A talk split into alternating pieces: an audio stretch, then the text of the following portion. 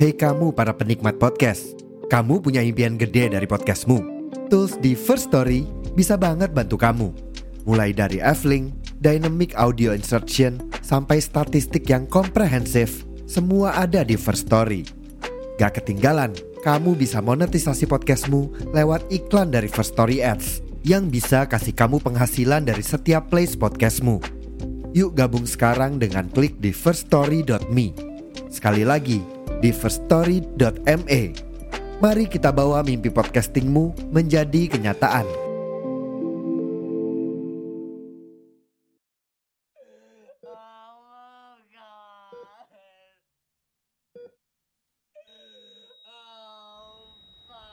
Hai guys, balik lagi sama gue Andri.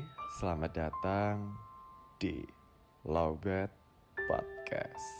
Seperti biasa, gimana hari ini? Capek ya? Sini, duduk dulu. Ambil posisi ternyaman kalian. Yang rokok, dinyalain rokoknya. Yang ngopi, dinikmati kopinya. By the way, tau gak sih guys, kalau selama ini gue tuh produksi Lobet Podcast pakai Anchor.fm. Karena asli, menurut gue gampang banget bikin atau rekaman podcast pakai Anchor.fm ini. Udah gratis, lengkap lagi. Mulai dari record, editing, sampai tahap distribusi ke Spotify dan beberapa platform lainnya, semua bisa dilakukan hanya dengan satu aplikasi. Buruan deh, download Anchor.fm di Play Store atau App Store dan mulai podcast kalian sendiri.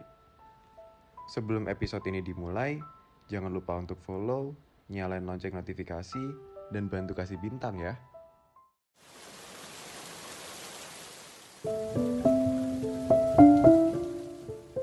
Hmm. Coba deh. Sekarang tarik nafas panjang. Terus keluarin pelan-pelan sambil bilang sama diri sendiri.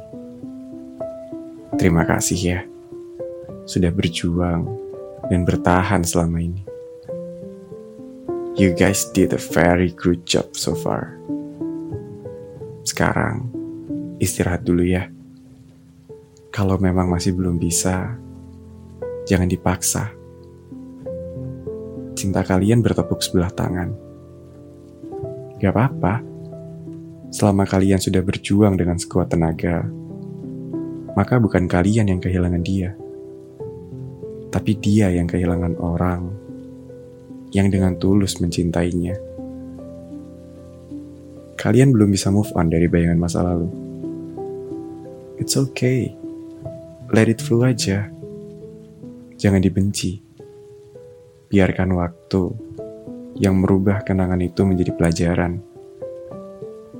Semakin keras kalian berusaha untuk move on, maka kalian juga akan semakin terjebak dengan masa lalu itu. Karena move on bukan perkara tentang bisa mendapatkan penggantinya, tapi move on adalah waktu di mana kalian akan tersenyum tanpa merasakan hard feeling ketika kalian teringat dengan masa lalu itu. Bagaimana dengan gagal meraih cita-cita? Selama kalian sudah melakukan yang terbaik, it's okay to be failed. Cause nothing perfect in this world, right?